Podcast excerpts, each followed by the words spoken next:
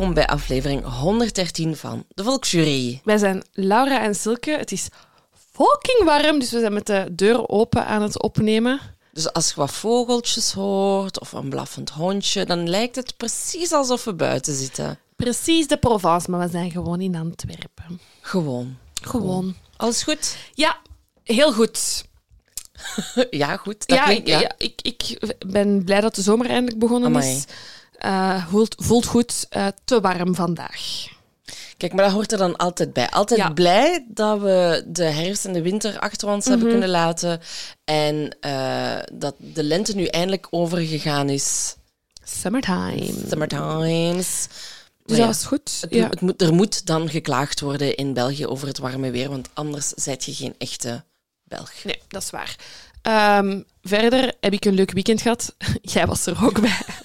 Vandaar. Ehm, ja, ik vrees echt wel dat mensen die ons eh, op, allee, persoonlijk op Instagram volgen, ehm, denken dat wij echt geen andere vrienden hebben. Dus nu is er bewijs dat, dat er ook andere mensen aanwezig waren, maar wij doen wel enkel nog dingen met elkaar. Hè? Dat is waar. Ja, ja, ja, inderdaad.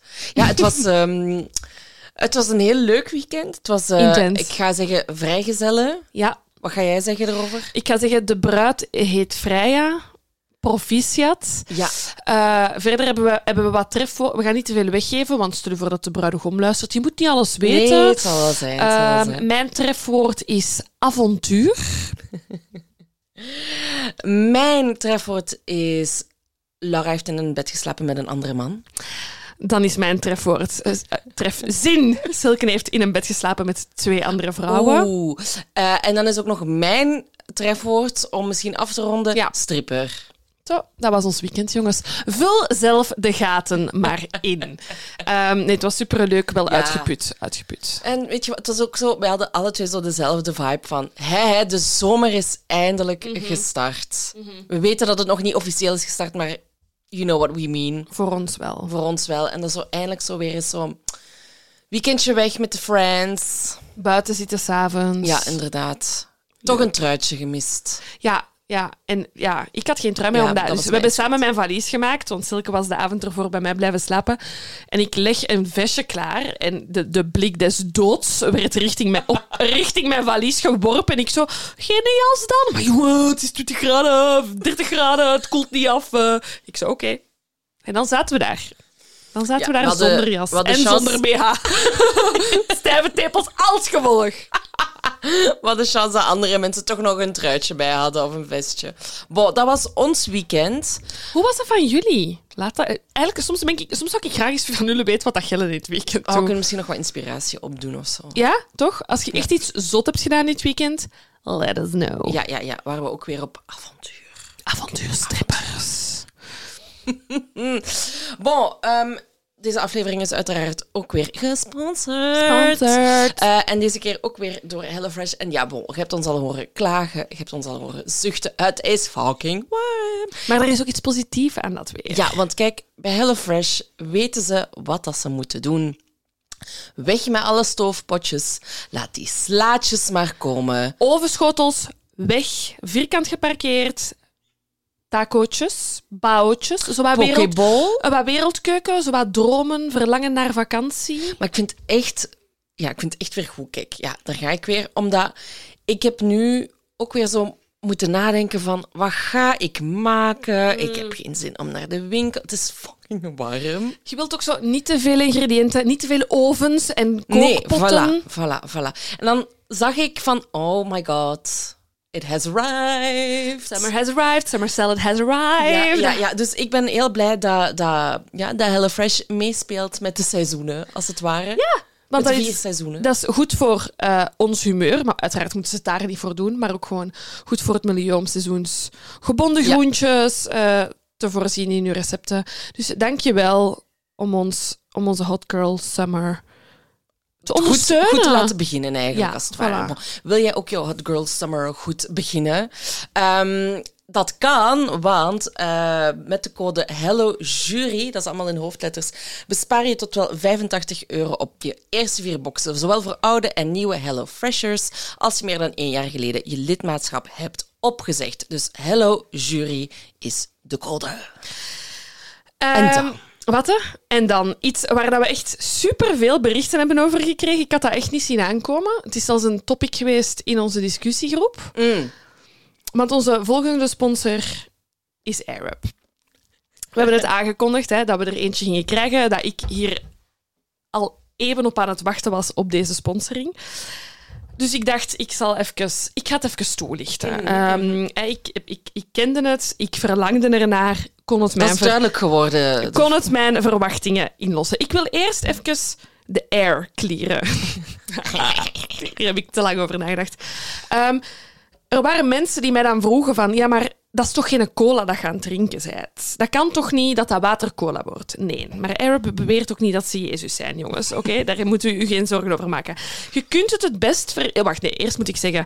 Ik ben lid van de Arab-secte en ik ga er niet meer uit. Mm. I'm a member. I love it. Ehm, vooral ook, ik ben niet hun doel, doelpubliek. Ik weet dat er heel veel kinderen die moeite hebben met water drinken, of volwassenen die te weinig water drinken, de Arab nemen.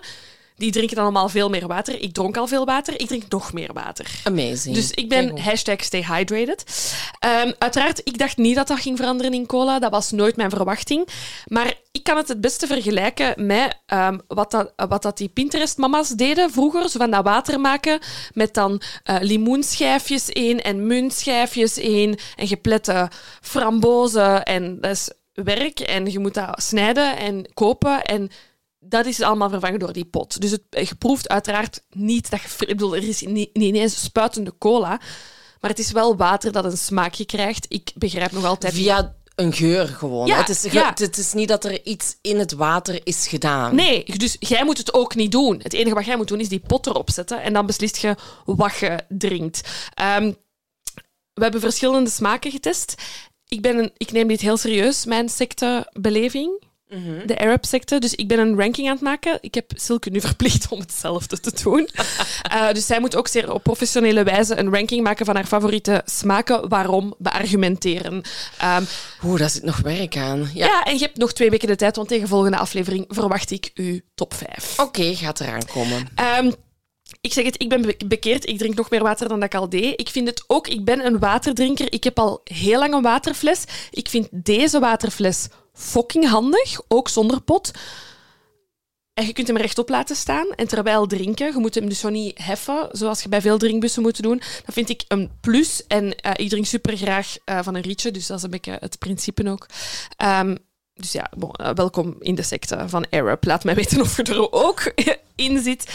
Wil je de Air-Up proberen? Dat kan. We hebben een kortingscode. Dat is de Volksjury 10. Grote letters aan elkaar. En daarmee krijg je 10% korting op air-up.com. Oké, en dat komt ook allemaal in de show notes te staan. Ja, Dus- en voor- eh, eh, soms krijgen wij eh, berichtjes oh, met de vraag waar de show notes te vinden zijn. Als je op Spotify op de aflevering klikt, ehm, gaat je de korte beschrijving eh, vinden van de aflevering, waar ik elke week super hard mijn best voor doe. Ehm, en daaronder vind je de show notes. Dus daar vind je alle links ehm, en alle verwijzingen van sponsoring. Goed, dat is duidelijk. Ik, vind, ik vond dat super duidelijk. Oké, perfect. Ehm afleveringsgedoe. Mhm. Ik ga hier even over zeggen dat dit voor mij totaal onverwacht de allermoeilijkste aflevering was om voor te bereiden. Maar we gaan het er zo over Ja, hebben. ik ga niet zeggen waarom. Nee, ehm, ja, het was dus aan mij uiteraard Ja. om te kiezen. En ik, ik heb het wel gevraagd, maar ik wil dat je het nog eens zegt. Hoe zijt je hierop gekomen? Ja, dus ik wou heel graag sowieso nog eens richting Nederland gaan. We, zijn er al, we hebben er al even geen zaak meer over gedaan. En ik wou eigenlijk ook heel graag ehm, een, iets van een ramp doen of zo. En ik had op Disney Plus gezien, eh, non-spon, eh, dat er eh, een nieuwe fictiereeks was. Maar ik had niet goed bekeken waarover dat ging. Dus ik dacht, ah ja, dat gaat over de, de, de vuurwerkexplosie. Dus dat gaan we doen. En dan ging ik toch nog eens kijken naar, de, naar die reeks. En dan ging het blijkbaar over de Bijlmerramp in Amsterdam. Had ik nog nooit van gehoord. Ik ook niet. Ik ook niet. Ik vond ik heel erg dat ik daar nog nooit van had gehoord. Dus ik zei, ja, dit, dit is het. Dit gaan we moeten doen. En het is een... ehm, ja, net zoals de vorige aflevering eh, kan er heel veel over gezegd worden. En is het ook weer iets dat wij... We proberen eigenlijk gewoon weer de grote lijnen te schetsen. We gaan er dan straks over hebben waarom dat jij het moeilijk ja, vindt. Ja, oké. zeker. Dan gaan we er gewoon aan beginnen. Hè. Ehm, we zijn in de Bijlmermeer, of wordt ook al de Bijlmer genoemd. Dat is een woonwijk van Amsterdam in het stadsdeel Amsterdam-Zuidoost. En die bouw daarvan is in 1966 gestart. En wat dat opmerkelijk is, is dat dat voor die tijd heel erg vooruitstrevend was. Het Ja. idee dat ze wilden eigenlijk doen, ze wilden een scheiding tussen wonen en werken Wegnemen. ja, dat, nee, ja, ze wilden daar wel. eh, nee, er was een scheiding tussen wonen en werken. Ah ja, oké. Ja, ja, ja. Dus, ehm, dus er moest ook een scheiding zijn tussen autobanen, fietspaden, voetgangers eh, en dat soort zaken. En ehm, ze wilden eigenlijk daardoor verkeersongevallen voorkomen. Ze wilden tegengaan dat er eigenlijk een soort van verrommeling zou zijn. En ze gingen daar ehm, mee in het idee van eh, Le Corbusier, dat is, een, dat is de architect van, van de 20e eeuw, als ik het goed heb. Die, ze- die zei van, kijk, de, de moderne mens heeft recht op een rustige, groene woonomgeving zonder verkeer. En ja, daar kan ik hem niet in Ik ongelijk kan hem geven. geen ongelijk Nee, geven. voilà. Nee. Ehm, dus daar worden eigenlijk uiteindelijk ehm, hoogbouwflats geplaatst van ongeveer tien verdiepingen.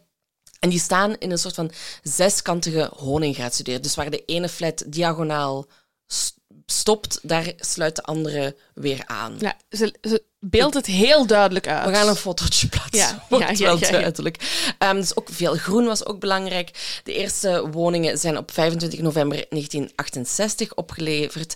En ehm, de Bijlmer zelf is ook onderverdeeld in een soort van wijken. Mhm. En elke eh, buurt of elke wijk is dan ook weer met een letter aangeduid. En de appartementsblokken die in die wijk staan, hebben dezelfde eh, letter als eh, de buurt. En ook de straten hebben dan dezelfde Ja. letter. Dat is het enige wat ik er moeilijk aan vind.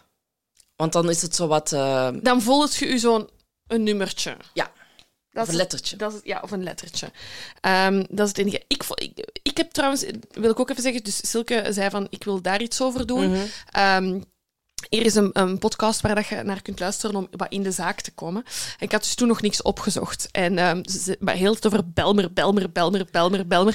Dus ik zoek dat op en ik vond geen Belmer, maar het bleek dus Bijlmer met lange ei. Dus ik wou ook weten van waar die naam kwam Ja. heb ik even opgezocht.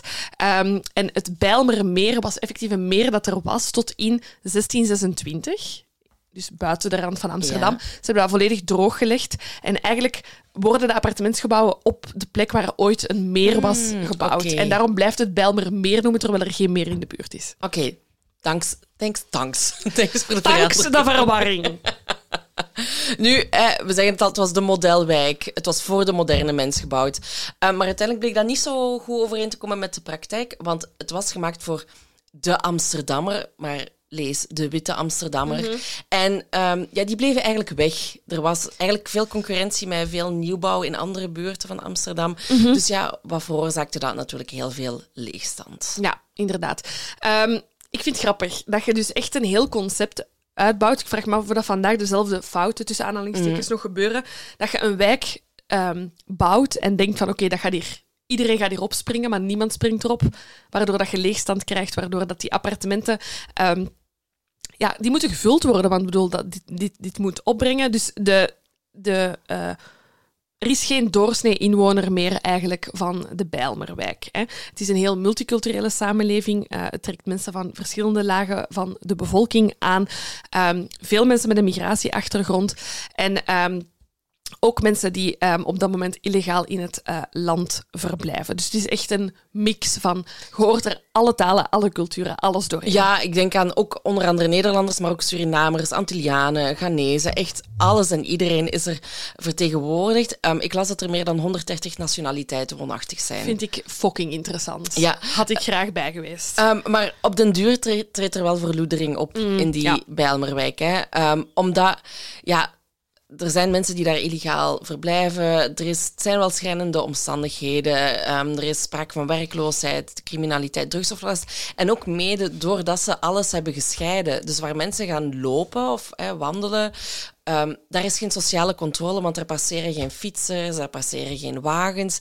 Dus het voelt ook, sommige delen voelen ook heel erg onveilig eh, aan. Ja. Ehm, dus dat is een beetje de setting waarin dat we de zaak eigenlijk beginnen. Hè? ons bevinden. Ja.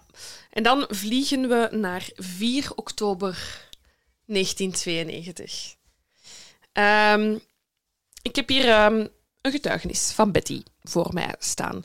Eh, en Betty is iemand die woont eh, in de Bijlmer. En die zondagavond wil ze nog graag snel naar het buurtwinkeltje gaan om melk te kopen voor haar kind. Ehm, en ineens wordt er hard op de deur geklopt. Ze doet open en wat blijkt, er staan twee vrienden voor de deur die met haar iets willen gaan drinken. Ehm, ze zegt van, oké, die winkel doe ik later wel. Zet u neer, wat moet je hebben? Tot er ineens een enorme knal te horen is. Ze denken aan een auto-ongeluk. ehm, en een van de, de vrienden staat recht en doet de voordeur eigenlijk open. Ik vermoed dat het flats zijn, of de flats waar zij in woont, ehm, waar dat je zo... Een beetje zoals de Amerikaanse motels, waar dat je zo'n wandelgang voor de... Ja. Snap je? Dus die doet de deur open en de heel de, de gang staat eigenlijk vol met mensen die aan het kijken Je bent zijn. buiten ja, je bent wel buiten. Ehm, en heel de, de gang staat vol met mensen die aan het kijken zijn wat er gebeurd is. Ja. Eh, er is paniek en ze lopen door de trappenhal naar beneden. Ze horen alle talen doorheen. Ja, en ehm, rond de half zeven s'avonds, hetzelfde moment eigenlijk, zit Henk van Belt eh, achter zijn computer. Hij is grafisch ontwerper. eh, hij is ook een Bijlmer-bewoner trouwens. En ehm, hij zit daar gewoon achter zijn computer te zitten. En opeens wordt hij ook enorm lawaai. Hij, ja, hij begrijpt ook niet wat dat er eh, gebeurt. Maar ehm, hij greep de camera die hij thuis had liggen en is eigenlijk meteen ehm, naar buiten gegaan. En wat dat hij eigenlijk zag, was eilanden van vuur. Ja. En pure paniek overal. Ja. En dan is er Joop. En Joop is een eh, politieagent eh, en die is in de Bijlmer eh, samen met zijn collega voor een woninginbraak ehm, te noteren. Hè. Die mensen hebben gebeld van er is ingebroken bij ons, kunnen jullie eens komen? Hij is rechercheur in Amsterdam-Zuidoost. En ook hij is om half zeven aan de Bijlmer, hoort een knal en ziet publiek mensen in een bepaalde richting lopen. En hij beslist samen met zijn collega om ook dezelfde richting uit te gaan. Ja, en dan is er nog een, eh, een laatste getuigenis die we hebben eh, gevonden. Dat is die van eh, Ivy Davelaar. Zij is eigenlijk op dat moment op bezoek bij een vriendin in Zuidoost. En zij zitten in de, in de G-buurt. En eh, kort daarvoor was er nog maar kinderen naar... Cheese spots. Ja, sorry, gemiste kans. Ehm, en daarvoor was ze met haar kinderen naar Haarlem verhuisd, maar ze ging bijna eigenlijk elk weekend nog terug naar de Bijlmer om haar vrienden daar te zien en zo. En haar 17-jarige zoon eh Corson ook, ik weet niet of ik het juist uitspreek. Ehm, en hij was eigenlijk met zijn brommer die dag vanuit Haarlem naar de Bijlmer eh, gereden. En ze ziet eigenlijk iets na zes, ze ziet ze Corson nog. Eh, en zij, ze zegt van ja, ik kan nog even hallo zeggen. Hij en zijn vriendin Morena zouden die avond met vrienden naar de film gaan. Ehm, en dan, niet veel later, ziet ze eigenlijk vanuit het raam een vliegtuig nogal opvallend laag vliegen. Maar ze zegt van ja, ik stond er eigenlijk niet bij stil, was helemaal niet raar. Totdat een man, allee, de man van, van een van haar vriendinnen, eh, binnenkwam en zei: Wat zitten jullie hier nog te doen? Er is een vliegtuig neergestort. En ehm, dus in de H-buurt, zij zitten in de G-buurt. De H-buurt is dus blijkbaar een vliegtuig neergestort. Ehm, en ja, ze weet niet waar haar zoon is. En het is in de Bijlmer, is het pure paniek, we hebben het al gezegd. En de vraag is, wat, wat, wat is hier gebeurd? Was het een ongeval? Is het een aanslag? Ze weten eigenlijk vrij weinig op dat moment. Uh, maar al snel komen ze er dan toch achter dat het om een vrachtvliegtuig zou gaan van de Israëlische vliegtuigmaatschappij El Al. Um, dat is een Boeing 747-200 voor uh, de mensen wie het uh, iets zou zeggen. Maar al die mensen hebben dus eigenlijk, wat we net de getuigenissen hebben verteld, die hebben dus het gehoord hoe dat er een vliegtuig is neergestort in hun buurt, Ja. waar zoveel mensen wonen. Ja. ja, niet zomaar neergestort. Het vliegtuig heeft ehm, een appartementsgebouw Ja. geraakt. Ja. Ehm, dit zal bij heel veel millennials beelden van 9-11 eh, doen oproepen. Ehm, er zijn schetsen van hoe het vliegtuig waarschijnlijk de flat ge- geramd heeft. Dus die zullen we zeker ehm, delen. Ja. Maar even terug over het vliegtuig. Ja, ik heb, ik heb hier nog een, een eh, van Joop. Hij schrijft van ja, het was een, een inferno. Daar lagen overal onderdelen en brokstukken van het vliegtuig. Het was zo heet. Hij zegt van ja, ik denk dat het zelfs duizend graden benaderde. Kunt u dat niet voorstellen? Hè? En hij heeft dan ook Maar nog ook eens... zo, hoe weet je wat 1000 graden is? Ik kan 45, tot 45 graden kun je wel een kleine inschatting maken, maar alles tussen 250 en 1000, I have no clue. Nee, dat is zo. Ik, ik denk dat het ongeveer 350 was, ja. 350, ja. exact, exact. Ehm, en ja, heel schrijnend. Hij heeft ook wel twee mensen van, eh, een, uit een brandende flat eh, zien springen. Ja, inderdaad. Ehm, ja, ik heb nu eerst het, vlie- Ja, het vliegtuig. ja. het vliegtuig. Ehm, dus inderdaad, zoals Silke zei, het was een Boeing 747-200. Die was op 4 oktober 1992 vertrokken in New York. En die was onderweg naar Tel Aviv, maar die maakte, zoals gepland, een tussenlanding op Schiphol. Tijdens de vlucht van New York naar Schiphol waren er drie defecten gemeld. Ehm, in het vliegtuig. Ik ga echt bijna zeggen waarom dat ik echt krijg. Mijn stem zit weer heel hoog. Drie defecten in het vliegtuig waargenomen. Fluctuaties in de snelheidsregelaar van de automatische piloot. Daarvan denk ik, ça va wel, want er is ook een fysieke piloot, die kan dat dan nog wel overnemen. Er is een probleem met de korte golfradio en fluctuaties in de elektrische spanning van generator 3. Dat betekent motor 3. Eh, het vliegtuig landt zoals gepland om 14.31 uur 31 volgens schema op Schiphol. In Schiphol wordt een nieuwe lading aan het toestel toegevoegd. Die was door de douane eh, goedgekeurd, maar niet fysiek gecontroleerd. Er wordt getankt. Dat is eigenlijk een van de hoofdredenen waarom dat hem op Schiphol moet stoppen. En de defecten worden provisoir verholpen. Adai. Ehm, en los van de bemanning die dat in New York is vertrokken, stapt er hier een nieuwe persoon aan boord. Ehm even alle bemanningsleden benoemen. Wij hebben ehm, als eerste gezagvoerder slash piloot Yitzhak Fush. Hij is 59 jaar oud. Ehm, hij was in de jaren 50 een straaljagerpiloot bij de Israëlische luchtmacht. Hij had meer dan 25.000... Sorry, dit is voor de nerds, maar ik ga hier heel goed op. Meer dan 25.000 vlieguren achter de rug.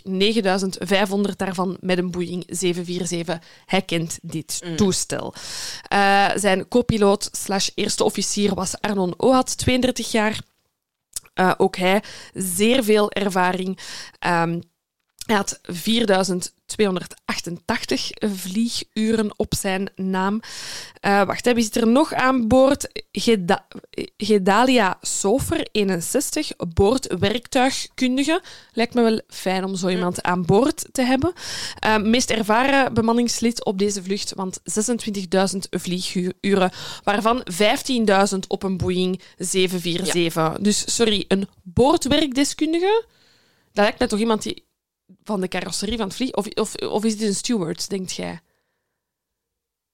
Nee, ik denk niet dat het een steward nee, is. Nee, nee, nee. Dus nee. toch iemand die wel veel van het vliegtuig moet kennen. Um, en wie stapt er op in Schiphol? Dat is Anat Solomon. Dat is een, stapt op als passagier. Ze is niet echt een passagier. Ze is 23 jaar oud. Ze is El Al-medewerker in Amsterdam. En ze reist naar Tel Aviv om daar met een andere El Al-medewerker te trouwen. Uh, ik vermoed dat medewerkers van het bedrijf wel met vrachtvluchten mogen meevliegen als hen dat goed ja. uitkomt. Ja. Um, maar dus op Amsterdam-Schiphol, met een vertraging van 52 minuten, vertrekt het vliegtuig toch om 18 uur 22 uh, vanuit de Zwanenburgbaan in noordelijke richting. Het was zeer slecht weer op dat moment, krachtige noordoostelijke wind. En eenmaal los van de grond um, kiest het vliegtuig om een bocht naar het oosten te nemen. Dat is de Pampus, Pampus vertrekroute, dus een geplande vertrekroute, mm -hmm. een vaste manier om het, de luchthaven te verlaten. Maar na de eerste bocht duiken de eerste problemen op. Ja, om uh, 18.28 uur 28 geeft de bemanning eigenlijk al het eerste noodsignaal. Um, er zijn boven het Gooimeer enkele harde knallen gehoord. Um, motor 3, dat is eigenlijk de binnenste motor aan de rechtervleugel van het vliegtuig. Die zou afgebroken zijn, heeft de vleugelkleppen daarbij beschadigd en is dan tegen um, motor 4 gevlogen. Laura krimpt ineen bij elk woord dat ik hier zeg. Ja. Uh, waardoor dat die dan die motor 4 ook nog eens is afgebroken. En op dat moment waren er in het Gooimeer ja, mensen die op een bootjes aan het varen waren. En die zijn opgeschrokken van de knallen, hebben dat ook gemeld. En ze hebben gezegd van ja, we hebben hier twee objecten naar beneden zien vallen. En onze gezagvoerder Voegs die heeft dan een mayday-bericht doorgegeven aan de verkeersleiding. En ehm, zei van ja, kijk, laten we terugkeren naar Schiphol. En ehm, eh, enkele minuten later heeft, heeft hij gemeld dat motor 3 in brand stond. En dan vervolgens El Al 1862 lost number 3 en number 4 engine. Nu, in Schiphol zagen ze de ernst er niet zo goed van in, omdat het woord lost vaak werd gezien in de luchtvaart als het verlies van motorvermogen aan te duiden en niet zozeer van ja, we zijn echt letterlijk onze motoren verloren. Ehm, dus ze dachten gewoon van ja, ze zijn gewoon uitgevallen, die motoren. En ze vermoeden dat de piloten dat ook dachten, omdat ze niet goed konden kijken naar de vleugel. Vanuit de cockpit, Vanuit de cockpit konden ja. ze eigenlijk niet zien of dat die er nog aanhingen. En zij zagen eigenlijk gewoon op hun, op hun, op hun boordcomputers, zagen zij dat inderdaad die motors niet aanstonden, Nee, niet, niet werkten, maar ze, ze hadden geen idee dat ze die effectief Kwijt kwijt, waren. Ik zie het verschil niet. Niet werkend of niet aanwezig, voor mij is er geen verschil. Maar bon. Nu, in de eerste instantie heeft de piloot dan gevraagd, eh, dat blijkt dan later uit een gepubliceerde eh, transcriptie, van kijk, ehm, welke baan is er beschikbaar voor een noodlanding? De luchtverkeersleiding heeft dan gezegd, kijk, eh, pak landingsbaan 6, die is nog vrij, maar die piloot heeft dan verzocht om een noodlanding te mogen maken op baan 27. En waarom dat ze dat wilden, is niet echt duidelijk. Hè? En dat is ook nooit echt duidelijk geworden. Ehm, en ze zeggen ook van ja, een keuze voor baan 27 lag ook niet direct voor de hand. De wind kwam uit het noordoosten. eh, het toestel zou met een flinke staartwind moeten landen. En ze denken dat, dat de bemanning hier uiteindelijk voor heeft gekozen omdat de loods van El Al dicht bij baan 27 was gestationeerd. Maar ze denken dat het ook mogelijk zou zijn dat baan 27 werd gekozen, omdat dit de baan was die het, ja, vanaf de positie vanuit het vliegtuig het dichtst bij zou zijn geweest. En dat daarom werd geopteerd voor baan 27. Nu, om dus goed uit te komen voor die baan 27, ehm, is het toestel, heeft dat eerst nog een rondje boven Amsterdam gedaan. Dat is dichtbevolkt gebied. Dichtbevolkt gebied. En ehm, tijdens dat, dat rondje dan, hè, om naar de landingsbaan te vliegen, heeft eh, onze kapitein zijn co-piloot de opdracht gegeven om de flaps uit te schuiven. Als het ware de vleugelkleppen. En ehm, links schoven die kleppen uit hè, aan de linkervleugel. Maar doordat motor 3 de rechtervleugel had beschadigd, konden die op de vleugel rechts niet uitflappen. Je gaat dat, iedereen die al eens op een vliegtuig heeft gezeten, kent het. En het is e- echt het principe waarvoor het gebruikt wordt, is vanzelfsprekend. Het remt u af. Hè. Doordat je die uitklipt, kan, allee, is er, is Dat er wind. tjoepjes dat ja. je zo ziet bewegen Zo, op de een- vleugel. zo een kleine 20 minuutjes voordat je landt, hoorde ineens lawaai en dan zie je die Flaps. flaps. En dat is ja, om, om de wind tegen te gaan, eh, zeg maar. Ja, en dat gebeurt dus niet eh, op de rechtervleugel, waardoor dat er eigenlijk ja, meer draaivermogen op rechts eh, ontstond. En de piloot heeft dat dan ook aan de verkeersleiding gemeld van kijk, er zijn ook problemen met de vleugelkleppen, ehm, maar onderweg dus naar de landingsbaan verliest het vliegtuig balans, verliest de draairichting en om 18 uur 35 boort het vliegtuig zich dan vrijwel verticaal vliegend met de rechtervleugel naar beneden door twee flatgebouwen in de Bijlmermeer. Ja. Precies op een hoekpunt waar ehm, de galerijflat Groeneveen overging in Klein Kruidberg. Ja, ik heb er een tekening van gevonden. Ah, dat is Ehm, dus dat is, eh, want mij was het ook niet duidelijk hoe dat iets zowel verticaal vliegend als met een rechtervleugel naar beneden. Ik vond het Ja, het is verwarrend. verwarrend, ja. Maar ik heb er een, eh, ik heb er een, een, een tekeningetje van. Ehm, ja, wat zijn de gevolgen? De gebouwen eh, dat worden doorboord, die vliegen onmiddellijk in brand, storten gedeeltelijk in. Ehm, honderden appartementen worden tegelijkertijd vernield. De cockpit komt de flats langs, het o- langs in de oostelijke eh, vleugel eh, binnen. Ehm, en tussen die gebouwen heb je het viaduct ehm, van de metrolijn 53. Lijkt mij echt een zeer slechte plek om met een vliegtuig Te landen, ja. te landen. Ehm, om 18.35 uur ook meldt de luchtverkeersleiding in de verkeerstoren het is gebeurd. Vanaf dat moment, vanaf dat, vanaf dat moment kon je op, ehm, van op Schiphol in die verkeerstoren een grote rookwolk boven Amsterdam zien. En wisten ze dus, het vliegtuig is neergestort. Ze wisten niet eh, hoe of waar. Ze, wel, ze zagen wel de richting, maar niet eh, ja, waar precies.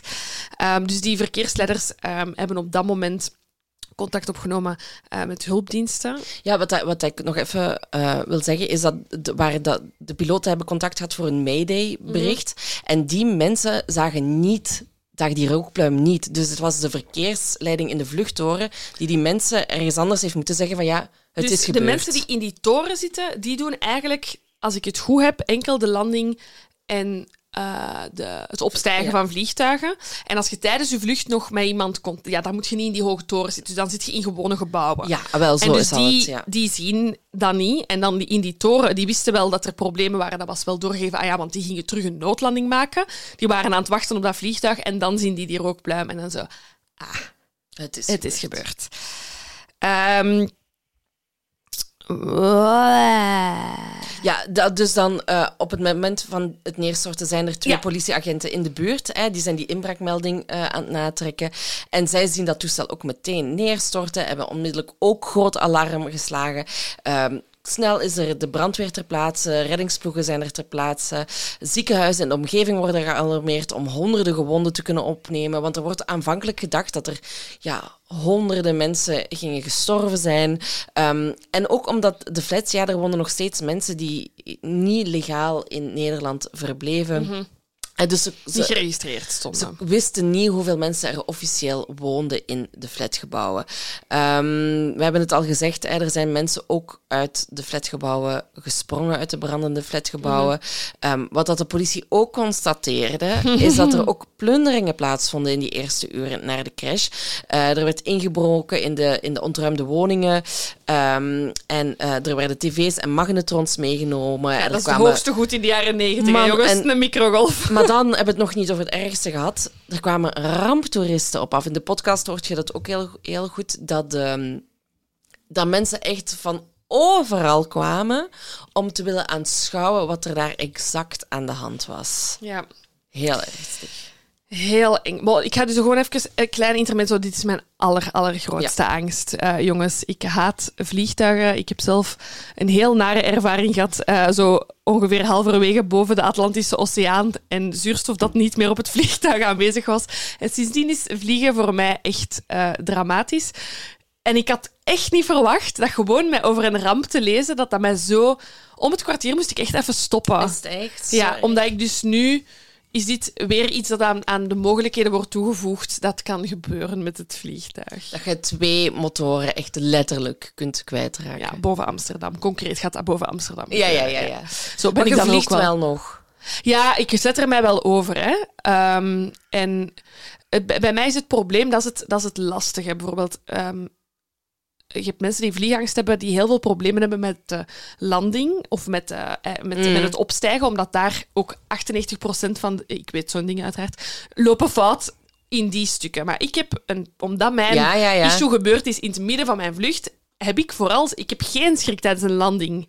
En En wel, nee, maar want ik, ik weet sinds dat je mij dat verteld hebt, ik was altijd zo, ik ben niet bang om te vliegen, maar wel zo spanning, gezonde Ja, ja, ja. spanning. En vooral altijd zo bij de landing. En dan dacht ik altijd, ah, we zijn boven, of ah, we staan terug op de grond, sava. Maar nu denk ik, fuck, nu moet ik me nu ook beginnen zorgen maken. heb ik nog voldoende zuurstof? Hangen motoren 3 en 4 er nog? Eh, ja, dus, dus ja, dit was echt... Ik, ik had het totaal niet verwacht dat ik het er zo moeilijk Oh, mee oké. ging hebben. Ook omdat ik altijd... ehm, en dat, dat is echt, dat ligt gewoon puur aan mijn mini-trauma. Dat is boven de zee gebeurd. Dus ik vind het ook extra spannend als een vliegtuig boven de zee moet Tuurlijk. vliegen. Omdat ik dan ook denk... Ik ben dan die persoon dat die crash gaat overleven in het midden van de oceaan. En dan komt er een mega haai naar beneden. Ook iets waar ik geen fan... Ik ben geen fan van open zee. Vind ik ook niet zo Nee, aangenaam. nee. Ehm, dus je, ik zag al mijn angsten combined daar in het midden van de Atlantische Oceaan. En nu, dus normaal was ik zo, als we boven een stad vlogen of boven land, dan was ik altijd zo, van, er is altijd kans op een noodlanding. En nu is die kans weggenomen. Nee, maar er is altijd kans op een noodlanding. Ja, maar ja. Hier hebben ze het ook geprobeerd. Een noodlanding is gewoon niet gelukt. Dus het, het enige wat mij kan redden, en dat is gewoon even een kleine heads-up, ik ga volledig voor een conspiracy-theorie in dit specifieke geval. Gewoon om mijn eigen trauma niet groter te maken. oké, Voilà, dat oké. wou ik even zeggen. We gaan ervoor. De vroege ochtend van 5 oktober 1992. Mijn mama is dan nog negen dagen zwanger van mij. Ah ja, inderdaad. Wou ik ook even zeggen. Haar laatste negen dagen zijn ingegaan. She didn't know.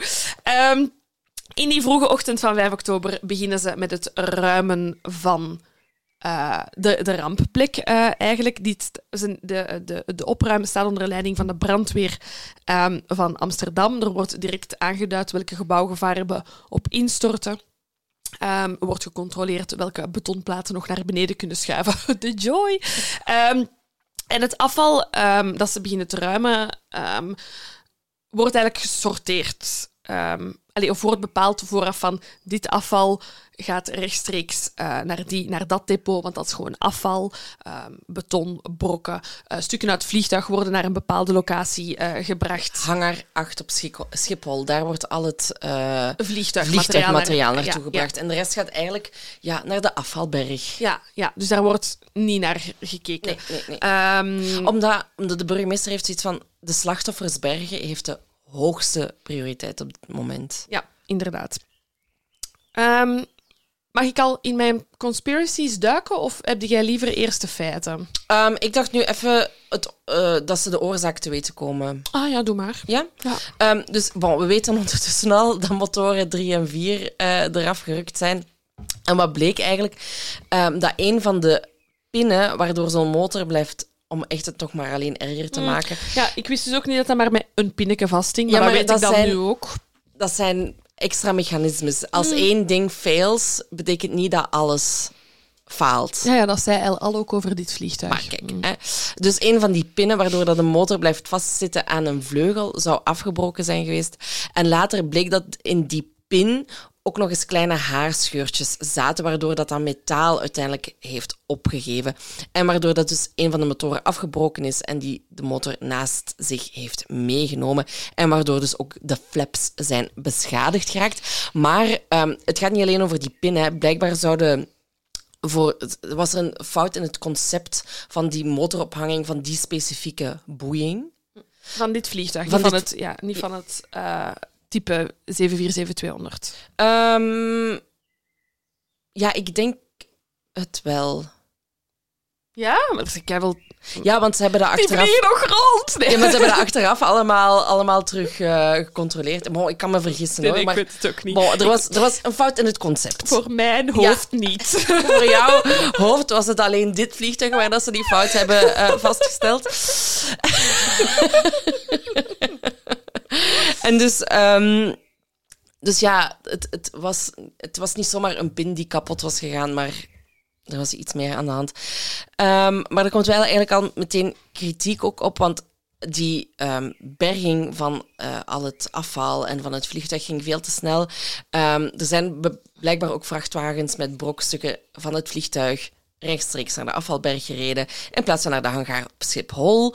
Ehm, en dat is ook de deskundige Henk Pruis die de oorzaak consta- constateerde, die dat zegt van oké, ja, maar we, we missen wel... We missen een aantal stukken. Ja. Dat is het ding ook. Ik snap dat de brandweer de leiding neemt van zo'n eh, berging. En ze zijn daarin gespecialiseerd. Ja, de burgemeester op zich, hè, zo van go for it. Ja, go for it. Maar daar had misschien inderdaad wel gewoon ehm, mensen met vliegtuigkennis aanwezig moeten zijn. Want iets wat dat voor de een afval lijkt, is voor de andere van cruciaal belang. Dus daar loopt het eigenlijk inderdaad al fout. Niet al het vliegtuigmateriaal gaat ehm, naar de luchthaven waar het gecontroleerd kon worden. Nee, voilà. Ik heb, wil nog iets zeggen over de, over de dodentol Ja. uiteindelijk. En dan mag jij aan de conspiracy... Nu, in de dagen dus na de ramp, hè, er zijn heel veel vermisten, eh, tot boven de 1500 blijkbaar. En ehm, er wordt in eerste instantie dus rekening gehouden met een dodentol van 200 eh, slachtoffers, zelfs ook 250 slachtoffers. Maar uiteindelijk wordt het aantal doden officieel vastgesteld op 43, wat eigenlijk goed meevalt. Maar ze dachten in eerste instantie dat het een passagiersvliegtuig was. En daarmee dat de dodentol zo hoog lag, maar dat ze dan te weten kwamen van oké, het is een vrachtvliegtuig. Daar zitten gelukkig al geen mensen in.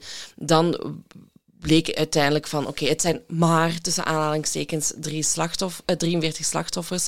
Ehm, En eh, in totaal waren er 26 gewonden, waarvan 11 in een ziekenhuis werden opgenomen. Ehm, waanzinnig, hè? Ik vind dat echt waanzinnig weinig slachtoffers voor wat dat er gebeurd is. Ja, inderdaad. Eh, even zien. Nu, er waren ook mensen die. We zeiden het al, illegaal verbleven in, die, in die flats. En er is, bestaat gewoon ge- geen duidelijkheid over ehm, wie hebben we hier al gehad, ehm, wie kan er van de lijst geschrapt worden. Dus de burgemeester, Ed van Tijn, die besloot eigenlijk ehm, om op dat moment mensen of die, die op dat moment illegaal verbleven en die betrokken waren bij de ramp, om die een verblijfsvergunning te geven.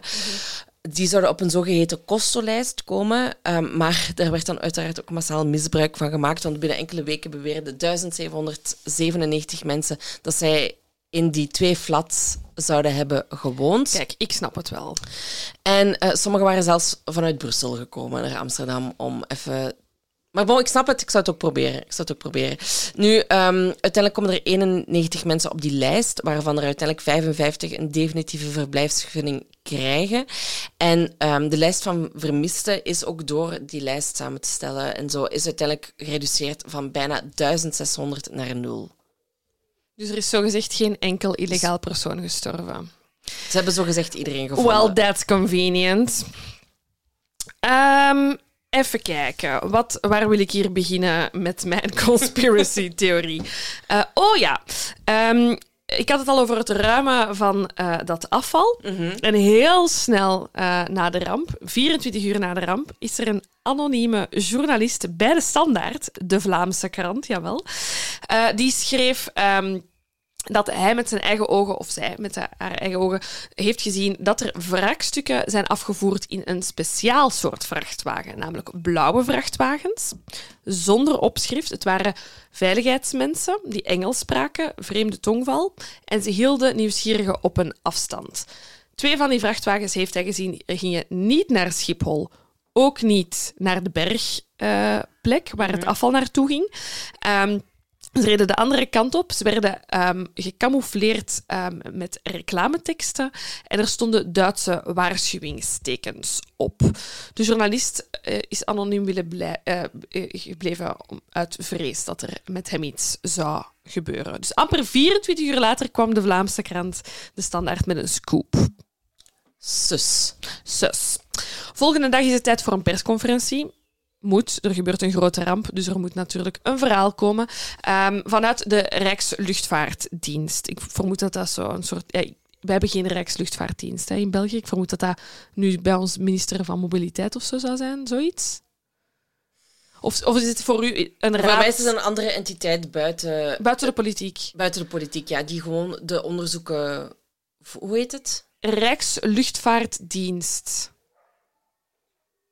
Het Of kan. misschien de baas van de luchthaven of zo. Nee, ik denk een, een onafhankelijke, onafhankelijke entiteit die onderzoek uitvoert naar. Ja, ja, kan. kan. Oh, Zij dus. Ja. En zij leggen eh, in die eerste persconferentie, bon, echt, we zijn hier in de ochtend na de feiten. Hè, dus we zijn, dit is echt heel snel na de feiten. Eh, dat moet ik ze geven. Hè. Ik ga niet te hard naar beneden tollen in mijn eh, rabbit hole. Ehm, zeggen ze, er is een één motor afgebroken, die is in het IJmeer gevallen. Ehm, dat is de oorzaak dat het vliegtuig uit balans is geraakt en is neergestort. Op die persconferentie zitten journalisten uit heel Europa, want het is een, het is een, een zot grote ramp, dus iedereen eh, komt daarop af. En er is een Deense journalist die aan een Nederlandse journalist, Vincent Dekker, ook iemand die heel bezig is geweest met de ramp en volgens mij ook in de podcast zat. Ehm, en die Deense journalist eh, die zegt, nee, nee, nee. Ehm, ik heb... eh, ik heb gehoord dat er twee motoren eh, van eh, het vliegtuig waren afgebroken. Ehm, en ik heb hier trouwens ook een kopie van de radarbeelden. En die radarroute, dat ze zeggen dat het vliegtuig genomen heeft hier in de persconferentie, dat is niet de route die hier op de radarbeelden te zien is. Dus daar, daar klopt iets niet.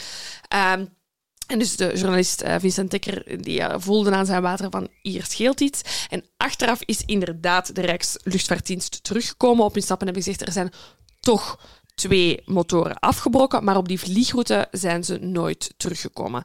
Maar dat was voor eh, de journalist voldoende om eh, zijn eigen onderzoek te starten en hij heeft daar ook toestemming voor gekregen van zijn hoofdredacteur. ja, dus er is wel iets sus aan de hele uitleg. En het wordt alleen nog maar susser. Want Ja. ehm, we hebben nog een hele lijst met... Verdachte. Verdachte dingen. Ehm, wil- het is natuurlijk een vrachtvliegtuig. Hè? Dus de vraag op ieders lippen, wat zat er in dat vliegtuig? Het vloog naar Tel Aviv. Mhm. Dus we moeten toch even weten wat daarin zat. En de minister van Verkeer en Waterstaat...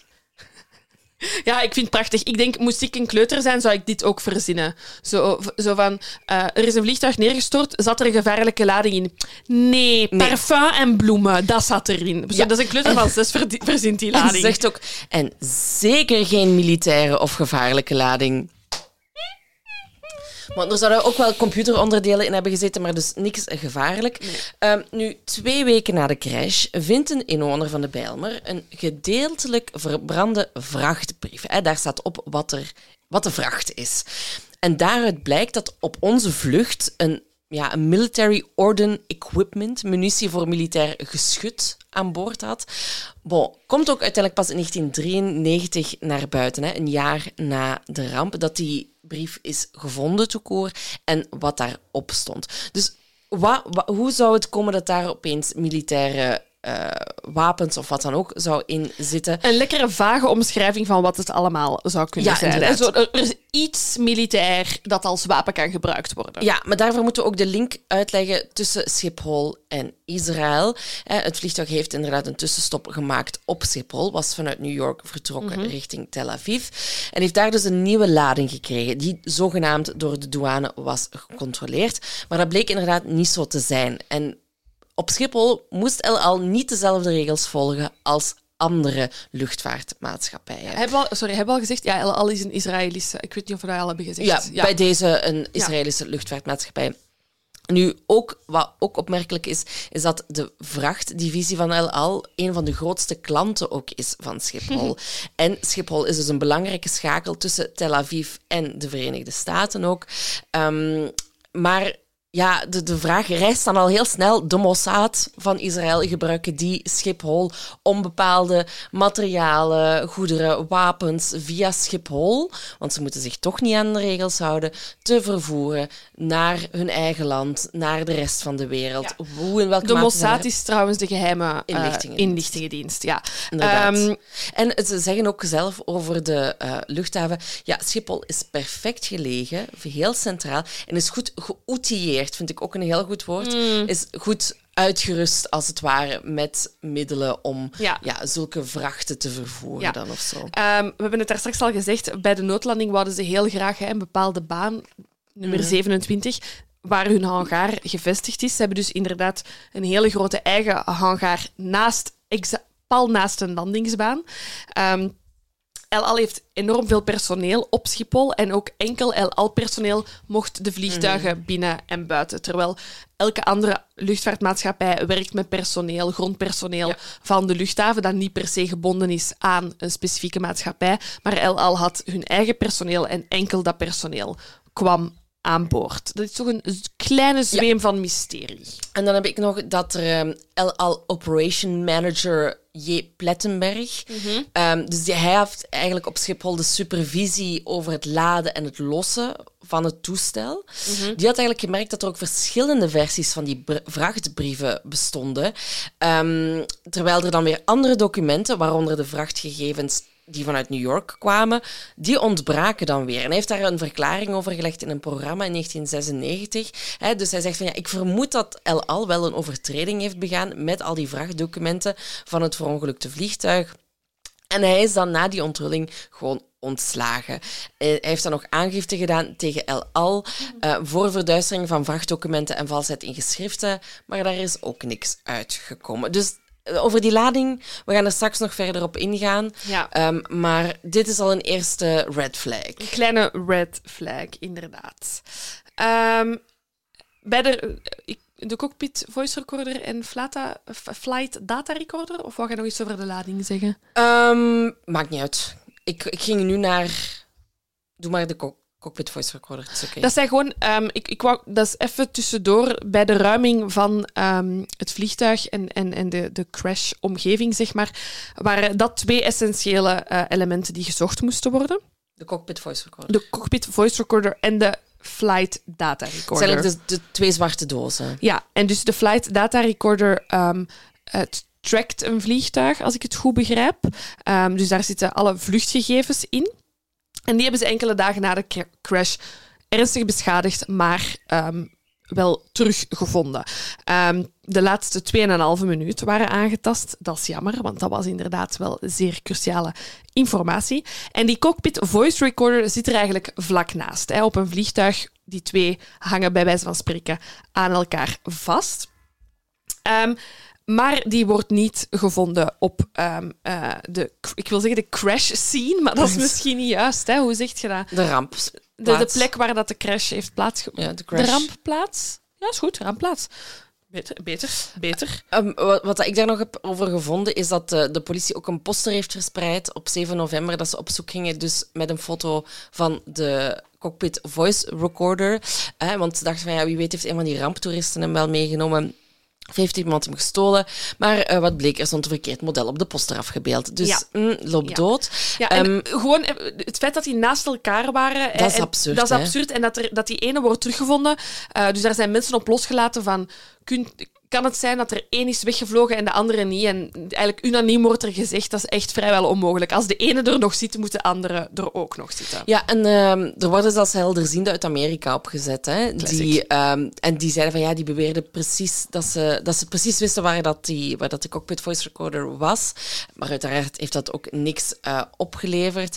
Ehm, en dan is er nog wel ook dat het, het voedt de eh, conspiracy-theorieën. Er is een voormalig Mossad-agent, Viktor Ostrovsky, die op 1 november 1994 speculeert dat ehm, het het vliegtuig, de CVR, de Cockpit Voice Recorder, niet aan boord had. Want hij zegt van ja, kijk, de El Al-vliegtuigen, daar wordt eigenlijk standaard de Cockpit Voice Recorder, die wordt daar standaard uitgehaald.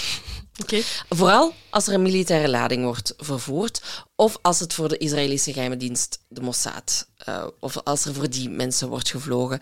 En hij zegt van ja, dat verwijderen, dat duurt geen minuut. Dat kan zo gepiept zijn. Ik- Niemand hoeft dat gezien te hebben. Ja.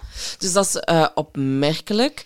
Ehm, nu, wat dat, dat ook nog voedt, want het is wel opmerkelijk dat dat dan verdwenen is, is dat er volgens verklaringen van twaalf ooggetuigen vlak na de crash al zo zes tot tien personen al bij het wrak waren. Ja. Ehm, en die hadden pakken aan met een soort helm, Mhm. waarmee ze door het vuur konden lopen. Die hadden witte pakken aan.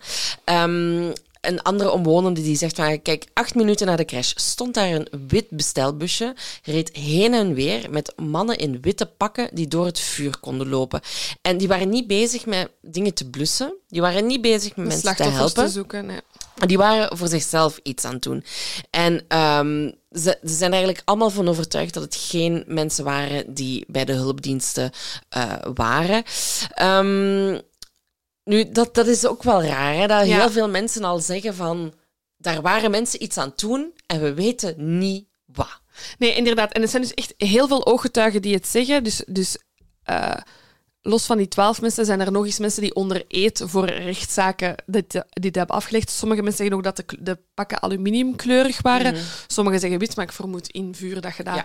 moeilijk eh, kunt eh, vinden. Sommige mensen spreken van een helikopter die eh, de mensen in hun pakken wegbracht en terugbracht. Mij gaat het over die tijd. Sorry, acht minuten. Als daar de politie nog niet raakt, die eigenlijk al verwittigd is door de controlekamer op Schiphol. Ja, dat vind ik fucking snel. Ja, er, er zegt iemand, ehm, een van de hoofdofficieren zegt, ja, kijk, het is onduidelijk of het om... Allee, als- dat zouden dan geheimagenten Mhm. kunnen geweest zijn. Het is onduidelijk of die geheimagenten zo snel ter plaatse waren om de tussen aanhalingstekens verdwenen zwarte doos eh, te bemachtigen, Mhm. een deel van de lading te ontvreemden of een mogelijke bomaanslag te onderzoeken.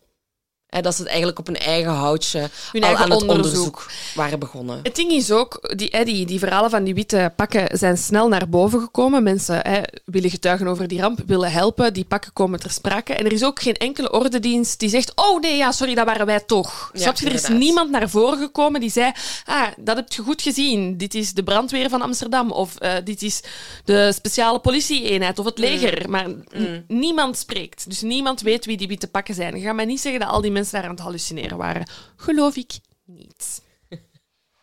Nu, ongeveer een jaar na de ramp beginnen zich er mensen, te, allee, inwoners van de Bijlmer, zich te melden. En die zeggen van, ja, kijk, we hebben toch lichamelijke klachten opeens. Hè? En ze gaan ook een, een verband leggen met de ramp. De, veel, allee, de lichamelijke klachten die er zijn, zijn vooral slapeloosheid, chronische luchtweginfecties, eh, veel pijn, impotentie, maag- en darmklachten. En ehm, dan wordt eigenlijk door een stichting LACA, die eigenlijk opkomt voor eh, ja, mensen die nu zeggen van ik heb een aandoening hieraan overgehouden, die laten even een bommetje droppen in eh, oktober 1993, dus een jaar na, eh, na, de, Na de na, feiten. De, na de feiten. En die zeggen, kijk, van ja, in het vliegtuig zat verarmd uranium. En dat was al een jaar eerder geweten, maar dat was nog niet bekendgemaakt. En ik, toen ik las, verarmd uranium, ja, wereldramp van formaat. Blijkbaar is dat niet meer dan normaal, dat Nee, dat in nee, het vliegtuig nee, zit. Nee, nee, inderdaad. Ik was, ik was net hetzelfde als eh, jij, maar dan las ik eh, verder. Dus ehm, woensdag 7 oktober, dus slechts drie dagen na de feiten, werden er ehm, twee geblakerde staven van verarmd uranium van elk 45 kilo eh, teruggevonden op de rampplek. Eén was door midden gebroken. Ehm, waarom zitten die in het vliegtuig? Ehm, die worden bij vliegtuigen gebruikt als ballast, balansgewicht, hè, om te zorgen dat een vliegtuig in eh, evenwicht eh, blij- blijft. Sorry. Ehm, en uiteindelijk werd er dan in hangar 8, waar al het vliegtuigafval, allee, of vliegtuig brokken, zeg Ja. maar, eh, naartoe werd gebracht, werd er nog eens ehm, 48 kilo ehm, teruggevonden eh, van dat eh, verarmd uranium. Het grote probleem is dat het vliegtuig, Boeing heeft dat achteraf berekend, in totaal 282 kilo uranium had moeten eh, ehm, zitten. En daarvan is slechts 130 kilo teruggevonden. ik kom hier later nog op terug, maar ik wou dat gewoon al even zeggen, dat er eigenlijk niet eens de helft van is teruggevonden.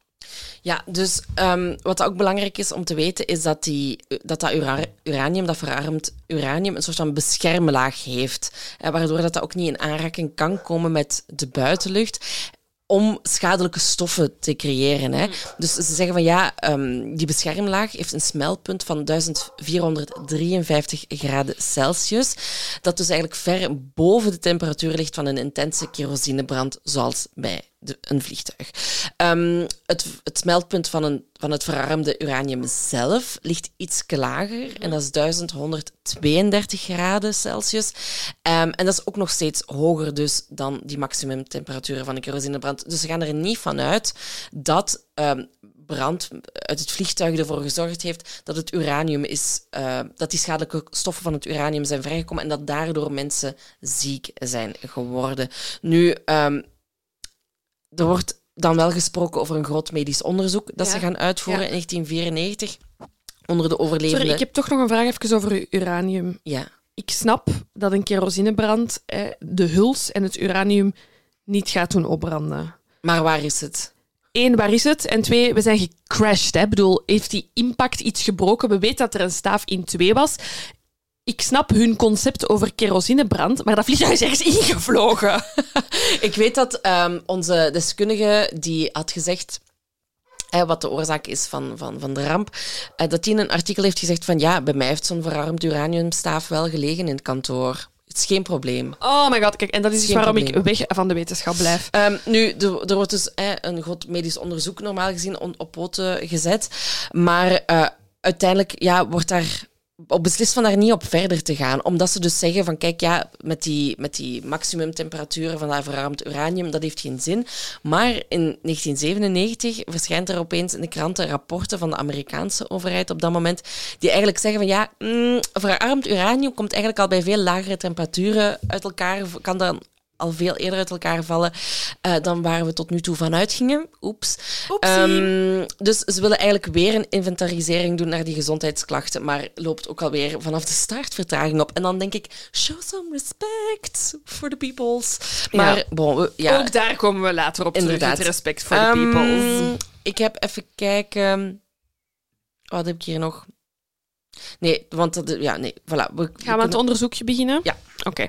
Ehm, uiteindelijk wordt er beslist om een parlementaire enquêtecommissie op te starten. Dit is zoals een parlementaire onderzoekscommissie in België. Die is er gekomen naar aanleiding van de bende van Nijvel en van Dutroux. Dutroux, ja. Uh, dat zijn bij ons de grote. Dus even is er bij de slachtoffers en nabestaanden hoop. Hè. Er wordt vanuit de overheid, vanuit de regering, een onderzoek opgestart. En mensen zijn hoopvol. Ze hebben zoiets van: oké, de antwoorden zijn dan misschien niet gekomen via de luchtvaartmaatschappij en via de eerste um, onderzoeken. Maar het parlement zal ons in ieder geval niet teleurstellen. Toch, Silke? Mm -hmm, Nu, dus ze roepen in 1998, dus zes jaar na de ramp, uh, roepen ze die werkgroep bijeen. En die moeten dus inderdaad gaan inventariseren wat de toedracht is van de ramp en wat dat de gevolgen daarvan zijn geweest. Die werkgroep wordt bekendgemaakt. En um, dan is er weer een krant, het NRC. En die onthullen dat er in het toestel ook 190 liter. Uh, wacht, oei, of, oftewel 240 kilo DMMP aan boord had. En dat is goed voor de productie. alle, alle, alle chemische studenten nu zo. Oh my god! En nu voor de rest? ja, want dat is goed voor de productie van maar liefst 270 kilo sarin. Sarin, ons favoriete gas. Wat dus eigenlijk... Ja, het is nog niet het zenuwgas sarin. Ah nee, oké. Het is ja, het basiselement. Basis, een van de basiselementen om saringas te maken. Nu, um, op de vrachtdocumenten, om daar even op terug te komen, um, die de Nederlandse autoriteiten hadden gekregen, werd een deel van de lading omschreven als brandbare vloeistof. Echt zo. Oké, okay, great. Um, nu, is, het, is het whisky? Want ook dat is brandbaar. of is het saringas? Nu, LL zou dan de dag nadien, dus na die onthulling, toegegeven hebben dat er inderdaad een chemische stof werd vervoerd. Die wordt gebruikt voor de productie van zenuwgas. Maar de Israëlische regering heeft verklaard dat deze stof niet giftig is en dat die 190 liter DMMP bedoeld was voor het testen van filters tegen de chemische wapens. Ah, Dus het was voor de vrede. Het was voor de vrede. Nu, daarop met die onthulling denkt de werkgroep... Mm, we gaan iets beter ons best moeten doen en we gaan een parlementaire enquête houden om dus al die openstaande vragen te beantwoorden. Ja. En in 19 98 oktober beginnen ze eraan en ze moeten enkele maanden wat voorbereidingen treffen.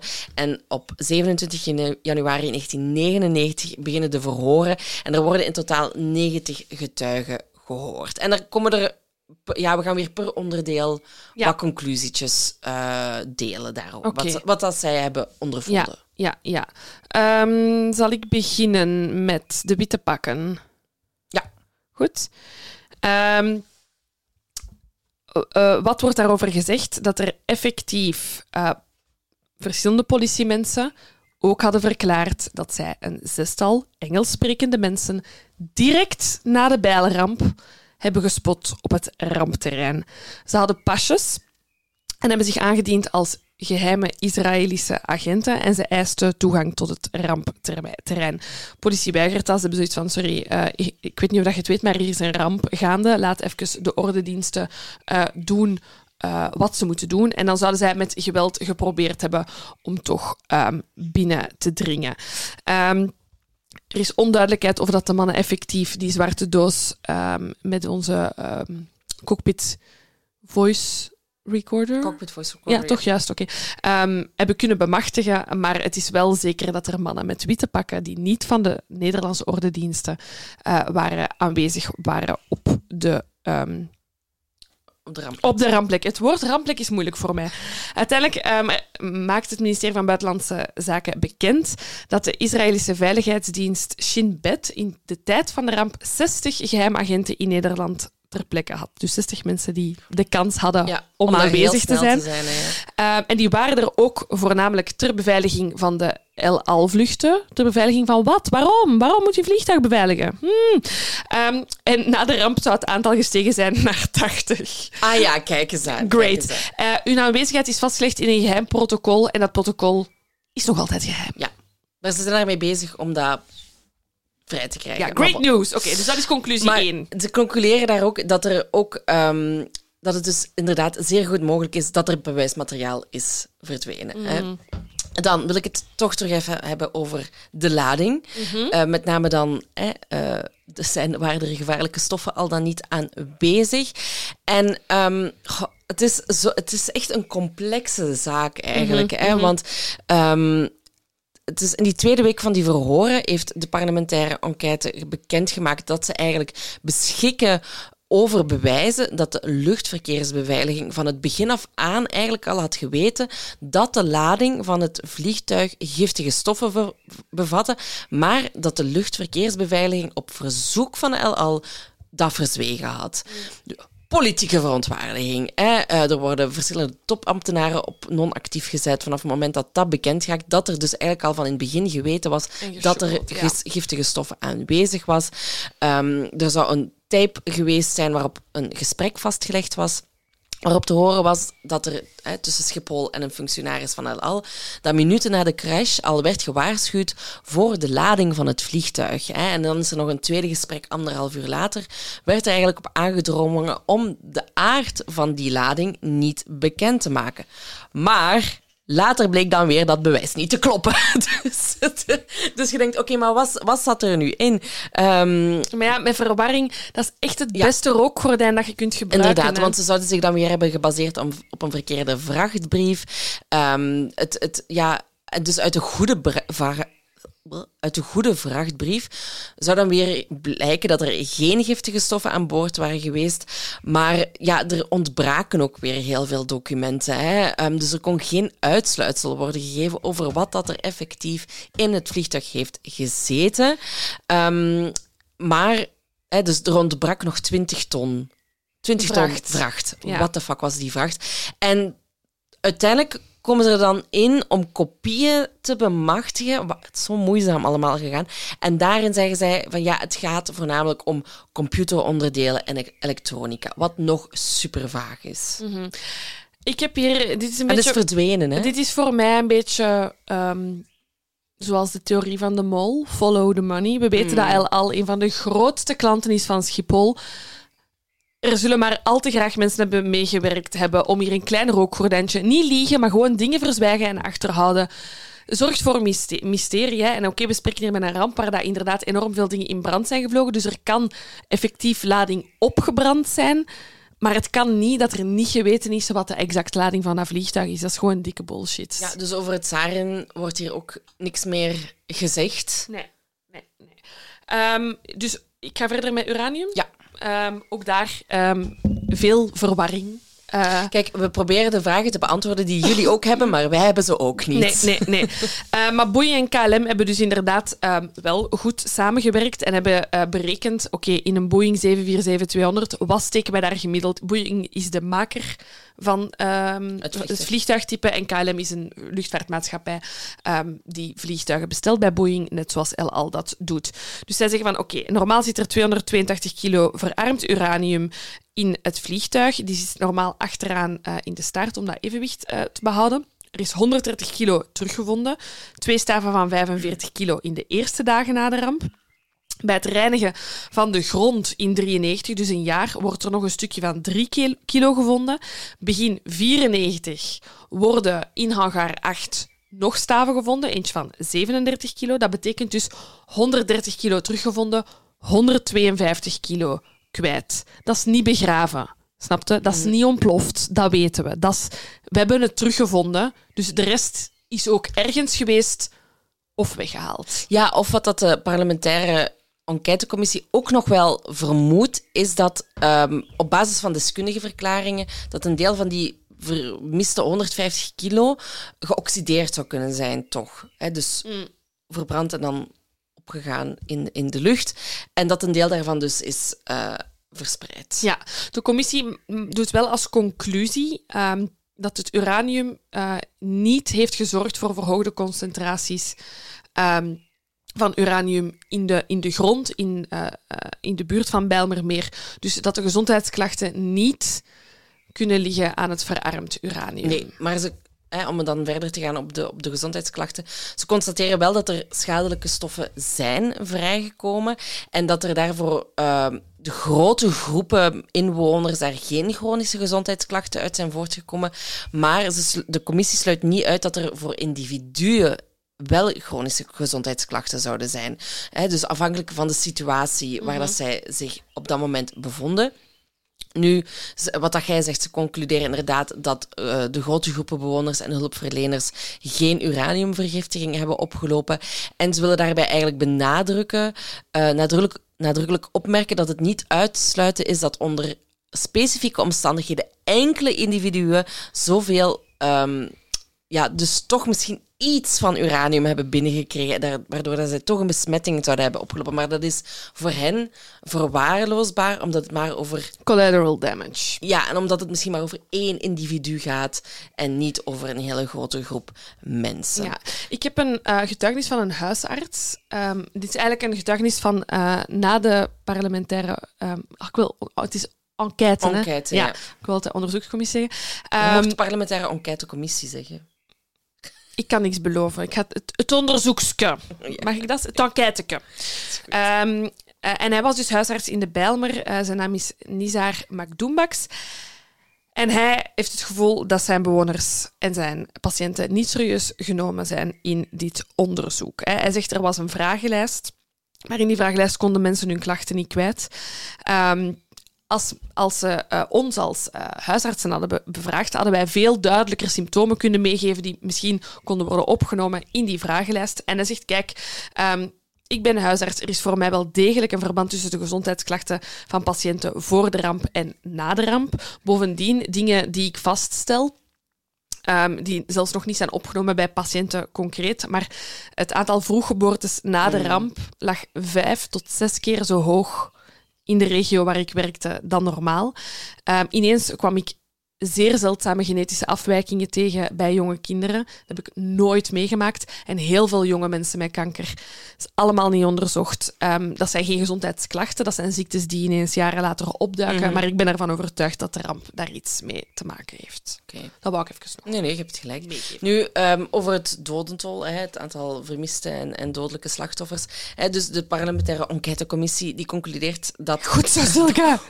dat het eh, gevonden aantal lichamen dus eigenlijk overeenkwam met het aantal vermisten. En dat er dus geen redenen zijn eigenlijk om te denken dat, er, ehm, ja, dat het dodencijfer toch hoger zou zijn dan het officiële cijfer van 43. Maar ja, mensen blijven daarover twijfelen, omdat er dus blijkbaar wel nog lichaamsdelen gevonden zijn die niet aan vermisten konden worden gekoppeld. Hè. Ehm, dus ja, Mensen hadden ineens vijf benen en drie armen volgens Exact, eh, onze exact. enquête. En wat dat ze ook denken, ja, sommige lichamen zijn misschien wel volledig verbrand, waar dat we gewoon geen restanten meer van hebben. Ehm, ja, er, er is ook iemand die zegt van ja, kijk, 10 tot 20 procent van de slachtoffers was compleet verrast door wat er daar gebeurd is geweest. Ehm, en wat, wat bedoelt hij daar eigenlijk mee? Er zijn brandweerlieden die eigenlijk verteld hebben dat ze slaapkamers hebben gezien waarin alles van de aardbodem was verdwenen, behalve nog een metalen frame, waarvan ze wisten dat de Die mensen thuis waren. Ah ja, zo, ja. Dus ehm, er zijn, er, er- volgens veel mensen zijn er nog... Ook omdat er met mij heel veel mensen zitten met, die zonder papieren... Ah, Sorry, maar die, die, die optelsom kan gewoon niet. Snap je? Er, vliegt een vliegtuig, vliegtuig in een flatgebouw en op het einde blijven er 43 mensen van je lijst over die dat je moet hebben. En juist, dat zijn de 43 lichamen dat je hebt gevonden. Ik geloof dat gewoon niet. Ik geloof dat niet. Sorry. Ik word daar kwaad van. Nu, ehm, op tw- 22 april 1999... Voor de, Negen- ja. voor de moet je bij Laura zijn, maar dit is een parlementaire enquêtecommissie helemaal zelf. Hebben ze een eindrapport voorgesteld dat de titel kreeg Een beladen vlucht?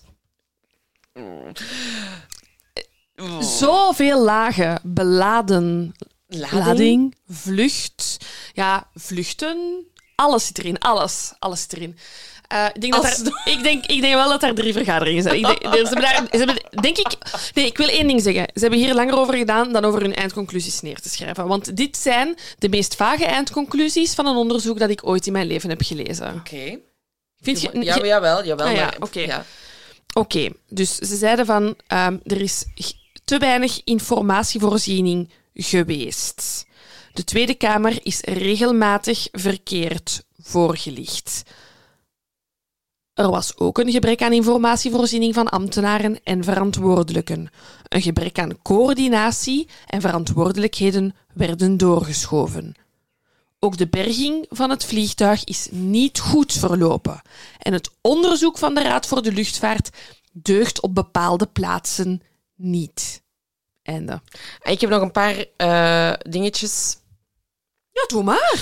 Eh, dus het- Ik hoop dat het Ja, maar verhelderend is. Nee, totaal niet, totaal niet, totaal niet. Een, eh, een strafrechtelijk onderzoek naar de cockpit voice recorder had moeten en kunnen plaatsvinden in de eerste maanden na de ramp. Ja, te laat. Het had is echt zo precies.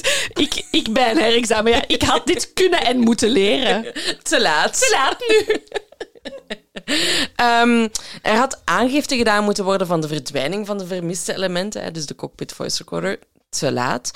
De rampenbestrijding, en dat is wel een belangrijke, en de identificatie van slachtoffers was relatief adequaat. ver- Dus nu komen ze wel zo op hun tappen, stappen terug, adequaat verlopen. Ehm, ook het onderzoek van de Rijksrecherche naar de mannen in de witte pakken was onzorgvuldig uitgevoerd. Het, en dit, dit, dit vind ik dan wel een, een belangrijke. De, het probleem van het verarmd uranium was onderschat en onvoldoende herkend. Dus ze, beseft wel van, oké, Ik jongens... weet het, maar ik blijf altijd een beetje op mijn honger zitten. Snap je? Dit is ehm, voor mij, dit leest als gebuist op de hele lijn. Ik heb nog de inspanning, inspanning van de regering om alle vrachtdocumentatie te krijgen waren niet adequaat. Ja, inderdaad. En de commissie concludeerde dat de ladingpapieren van de vlucht compleet waren en had geen aanwijzing dat er fraude had plaatsgevonden. Maar toch waren de vrachtdocumentatie... Was de, voor- allee, Nee, maar alles is toch... Er is niet genoeg werk geleverd. ja. Ehm, als iemand dit in de privé zou doen, dan wordt je ontslagen. Ah ja, ik, ik had nog eentje. Ze hebben ook ehm, dat, eh, van, dat ze meer eh, respect hadden moeten opbrengen voor de slachtoffers en voor eh, het medische onderzoek en dergelijke meer. Dat ze, en dat heeft ook gewoon te maken met de mensen die er. Oh, wonen. Maar ja, dat met was de, snel door, kort door de bocht, maar dat is het wel. Hè? ja, er was, als daar inderdaad de witte Amsterdammer, de moderne mens zogenaamd, had gewoond, ja, dan was het alle hens aan dek geweest. Maar nu woonde er, ja, was het een, een soort van... Als, het zou hetzelfde zijn als er nu op Molenbeek een vliegtuig Ja. zou neerstorten. Ja.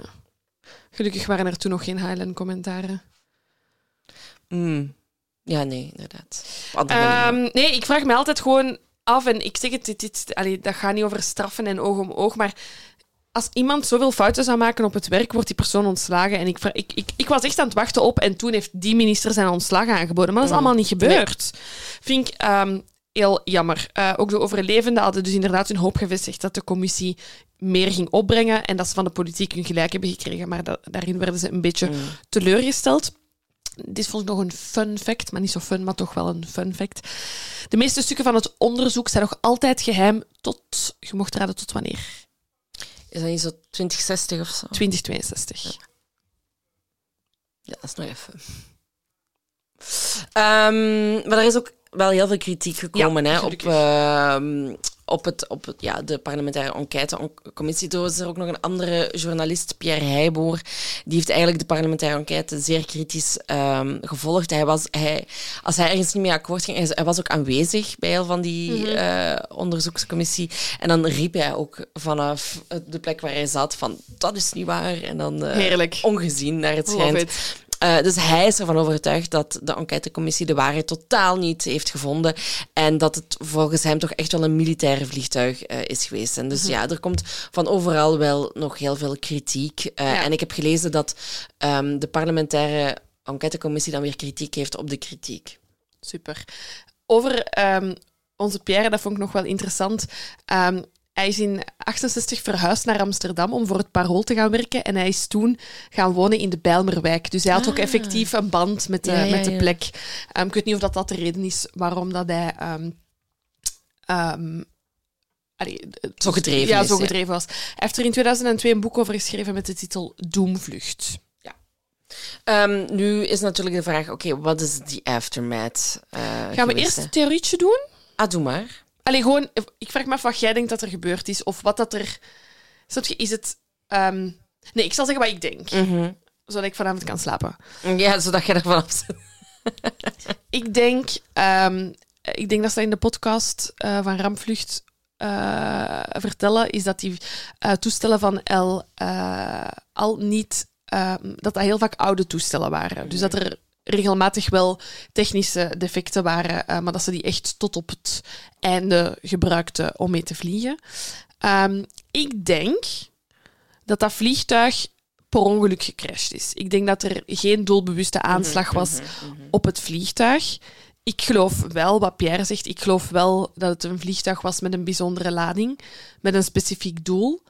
Ehm, en ik denk dat er uit voorzorg al werd gesjoemeld met vrachtbrieven. En dat er heel snel dat, dat die aan Mossad of aan die mensen hier in, in, of in Schiphol ter plaatse werd gezegd van past op voor vluchtnummer daar, want het heeft een bijzondere lading. En dat ze daardoor daar zo snel aanwezig waren, omdat die wel wisten welke vluchten belangrijk waren of militaire Mm. vluchten waren. Ehm, en dat er daardoor zo snel gehandeld. Ik denk dat er wel echt iets op dat vliegtuig zat Ja, dat, daar- dat niet naar buiten mocht komen. Daar ben ik ook heel erg van overtuigd dat er. ehm, ik ga niet zeggen 100%, maar heel erg ja, van ja. overtuigd van dat er wel iets was met het vliegtuig. Ehm, want waarom zouden daar anders inderdaad mensen rondwalen die daar eigenlijk helemaal niet horen te zijn op het moment dat er daar Hmm. een ramp plaatsvindt? Maar ik ben er ook, eh, ik ben ook van mening dat het om een ongeval gaat. Mhm. Er is niks dat heeft uitgewezen. eh, dat het om, eh, om een aanslag zou gaan.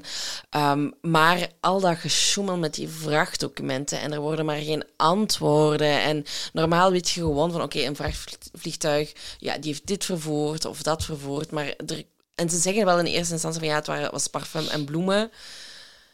Maar er komt, komen te veel rare dingen naar boven om mhm. echt te zeggen van ja, het waren alleen maar bloemen Ja. en parfum.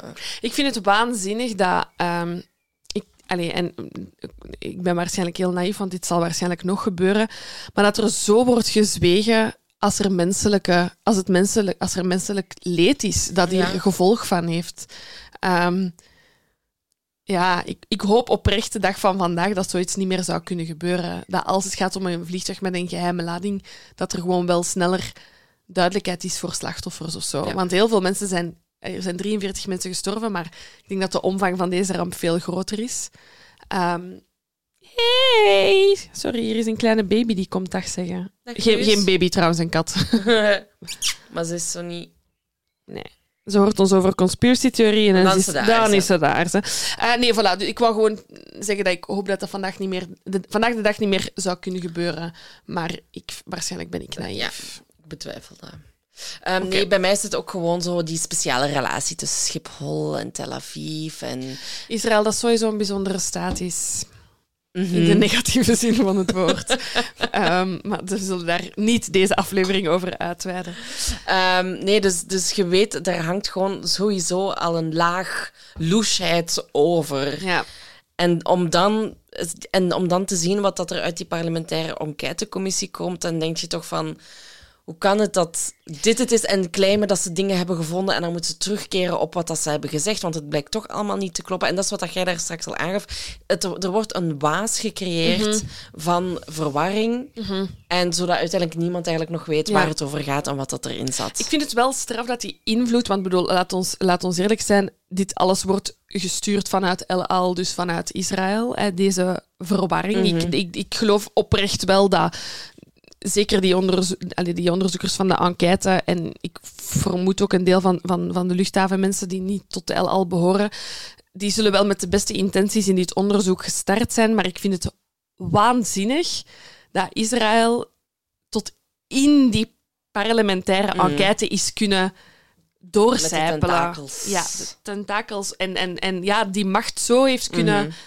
Dat vind ik heel eng. Vind ik heel Ja. eng. Dat, dat je zo'n diepe invloed kunt hebben. Ik vind het gewoon te maf dat er zo raar wordt gedaan over die lading om maar gewoon een lading te zijn.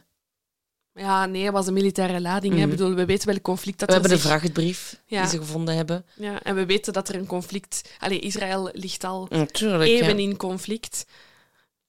Ja, voilà. Voilà. De, aftermath. Ja, ja, ja. Ehm, wat dat ik nog heb gevonden is van, ja, oké, anderhalve maand na die ramp wordt er een vergadering gehouden bij de wo- bewoners van Groeneveen, hè, van die flat. Of dan van, ja, gaan we die afbreken of gaan we ze weer opbouwen? En ze hebben eigenlijk gekozen om die terug opnieuw te bouwen.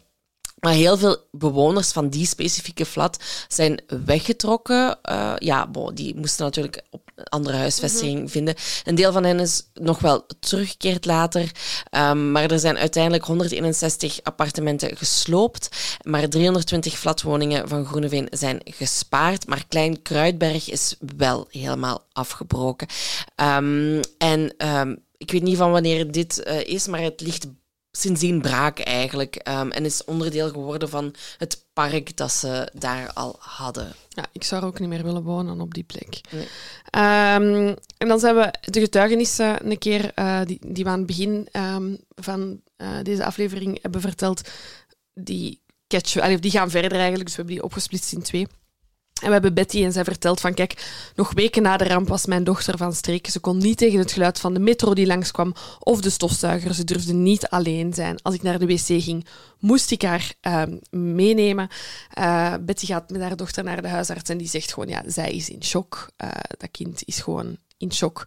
Ehm, ik kan me voorstellen, als je na die ramp nog maar een vliegtuig in de lucht ziet, dat je echt in je broek pist. Ah ja, ik bedoel, je, hebt, je hebt dit net Ja, ja. meegemaakt.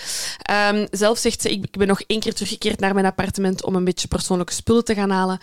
Daarna, eh, alles was namelijk eh, beschadigd door de rook. Ze is twee maanden bij een kennis blijven gaan logeren. Dan heeft ze een nieuwe woning gekregen waar ze tot op de dag van vandaag nog altijd woont. Ze zegt, soms kom ik nog wel mensen tegen, eh, mede-overlevers, op straat, maar we praten altijd over andere dingen. Ik heb geen zin om slechte herinneringen boven te halen. Let's cheer up. Ja. Ja, ik heb dan nog een getuigenis over Ivy Davelaar, hè, die, haar, die met haar zoon op bezoek eigenlijk was. En, en, en Corson, die met zijn liefje naar de cinema nog ging. Ehm, en zij zegt van, ja, kijk, ik werd de volgende ochtend gewoon thuis wakker. En Corson was eigenlijk nog steeds niet terug op dat moment. Hè. Ze, zegt van, ja, ik ben gewoon naar mijn werk gegaan. Maar daar ben ik eigenlijk beginnen rond te bellen met de vraag of, of iemand wist waar dat Corson was. Hij werkte bij een autospuiterij, maar hij was daar niet komen opdagen. En Ivy voelt het al aan haar water, dit is niks voor hem eigenlijk. En ze gaat gewoon op pad. Tijdens haar lunchpauze gaat ze op pad om haar zoon te vinden. En ze komt een vriendin tegen van Corson en Morena. En die zei van, ja, kijk, voordat ze naar de bioscoop zijn gegaan, zijn ze nog even naar de avondwinkel gegaan om melk te halen voor hun baby. Maar ehm, ja, dat ze nooit van die avondwinkel waren teruggekeerd en dat die baby eigenlijk nog bij die vriendin was. Die was daar even op aan het letten. En daarop is Ivy meteen naar het crisiscentrum gegaan om Corson en Morena als vermist op te geven. Maar daar kreeg ze een heel rare reactie. Daar zei ze, ja, misschien zijn ze gewoon alle twee weggelopen. Ja, na zo'n fucking ramp. Ja. Ongepast, totaal ongepast. Nu, pas vijf dagen na de ramp krijgt ze uiteindelijk de bevestiging waar dat ze al bang voor was. Corsons lichaam is geïdentificeerd. Nu, wat bleek? Hij en Morena reden op dat moment met het brommerke. Op, op het moment dat het vliegtuig dus insloeg, reden zij onder een van de flatgebouwen door. Dus als zij één minuut later of eerder waren geweest, was er niks aan de hand geweest. En hadden die twee nog geleefd. Ehm, ze heeft zijn lichaam nooit meer gezien. Het enige wat dat ze terugkrijgt is zijn verschroeide kleren, een gouden ring die ze hem voor zijn verjaardag had gegeven, een haarlok en een gebroken bril. En eh, Ivy zegt wel, ja, kijk, die eerste jaren heb ik daar niet over kunnen praten. Eh, ik was eigenlijk alleen nog maar een robot. Het was alsof iedereen verder leefde, behalve ik. Maar uiteindelijk heeft ze samen met de community van de Bijlmer... eh, is er een herdenkingsmonument opgesteld. En daar gaat ze nu wel vaak nog naartoe om haar zoon te herdenken. Ja, ik wil nog afsluiten met Henk, omdat hij ehm, echt een positief verhaal heeft proberen te maken van eh, de ramp. Hij is de man met zijn Super 8-camera. Iets dat hij deed in zijn vrije tijd, maar die man zag de ernst van de situatie in. Die is met die camera op zijn fiets gesprongen, naar de NOS gefietst en gezegd van, ik heb beelden als je wilt. En hij heeft later die beelden gezien, ehm, over de hele wereld gebruikt worden. CNN, BBC, overal ter wereld gebruikten ze zijn beelden, omdat hij die inderdaad vlak naar de ramp had. Maar Henk was ook voorzitter van de bewonersvereniging. En hij heeft zich eigenlijk echt gesmeten op het eh, collectieve herstel na de ramp. Hij opende gemeenschappelijke ruimtes zodat mensen konden praten wat, over wat dat er gebeurd was. Hij hing affiches op in de buurt eh, met tekst ramptoerisme niet gewenst. Hij verzamelde spullen in voor de overlevenden bij bedrijven, bij burgers. Ehm, en hij zegt, kijk, als ik nu terugdenk aan die golf van medeleven ehm, die er in ons land loskwam na de ramp, dan raak ik opnieuw geëmotioneerd. En ik spaarde vroeger al... krantenartikels over onze buurt. ehm, en net voor de ramp was het echt een no-go area. Eh, er was letterlijk één positief krantenartikel. En na de ramp ehm, werd onze wijk toch precies wat meer betrokken. Eh, zijn hier zelfs televisieprogramma's komen eh, opnemen. En hij zegt ehm, tot slot... ik heb mensen, ik, ik beschouw mijn rol, uh, allee, over het feit dat ik het heb overleefd en wat ik ermee doe, als een voorrecht. Ik heb mensen kunnen helpen en ik heb inzicht gekregen in hoe de politiek werkt in Den Haag en in de Bijlmer. De ramp heeft me heel veel levenswijsheid gegeven. Ik vrees gewoon dat dat niet positief is, maar ja, ja, ja, ja. hij is er wel slimmer van geworden. Ja, het was een, uh, een heftige aflevering. Heel verwarrende aflevering, denk ik ook. Maar, uh... Ja, voor mij echt zo een eye-opener. Los van de vliegtuigen ook gewoon. Ja, een mensenleven is echt niet zoveel waard voor grote organisaties, mm. voor wereldmachten, voor naties. Nee. Um, dus maak er het beste van. Want er is, nee, maar er is niemand die. Allee, je denkt altijd van. Oh, en als er met mij iets. Allee, of als er iets zou gebeuren. Ik, ik, allee, we leven in het Westen en we zullen wel worden mm -hmm, geholpen. geholpen. En, en, en als ik dit soort dingen voorbereid, dan denk ik. Ja, of niet. Nee. Of nee. niet. Boah, dat is een positieve noot om mee af te sluiten. ik, had nog, ik had nog als laatste iets wat ik heel bijzonder vond. Is die een boom? Um, dus uh, vlak naast de twee uh, flatgebouwen staat een hele grote boom. En die heeft als bij wonder geen schrammetje. Oh. En um, eigenlijk heel spontaan werd het een soort van herdenkingsmonument. En mensen verzamelden daar rond bloemen en getuigenissen. Um, en nu is er effectief een, een monument rond de boom uh, gebouwd. Met bankjes met de namen van de slachtoffers op. En het hij heet de boom die alles zag, omdat die boom de ramp heeft ja. gezien. En die misschien wel meer wijsheid zou kunnen brengen als hij zou kunnen spreken. Voilà. Dus om met die magische realisme uit deze eindigen. aflevering te gaan. Um, dank jullie wel om te luisteren. Ja. Ik ben super blij dat je zijn ramp hebt gekozen. Maar ik. Um, ik ga, we, we, er gaan nog vliegtuigrampen komen. Uh, ik ga misschien eens een bootramp kiezen. Een wat? Een bootramp. Ah, maar ik dacht er zijn boterham. Wat een uitdaging, een moord met een boterham. Wie weet, wie weet, sowieso. Er is, er is al tiramisu-moord geweest. Ik google het morgen, ik laat Top. het u weten. Misschien is dit een spoiler, wie weet. Wie weet is het gewoon een boterhammoord. Bye! Doei!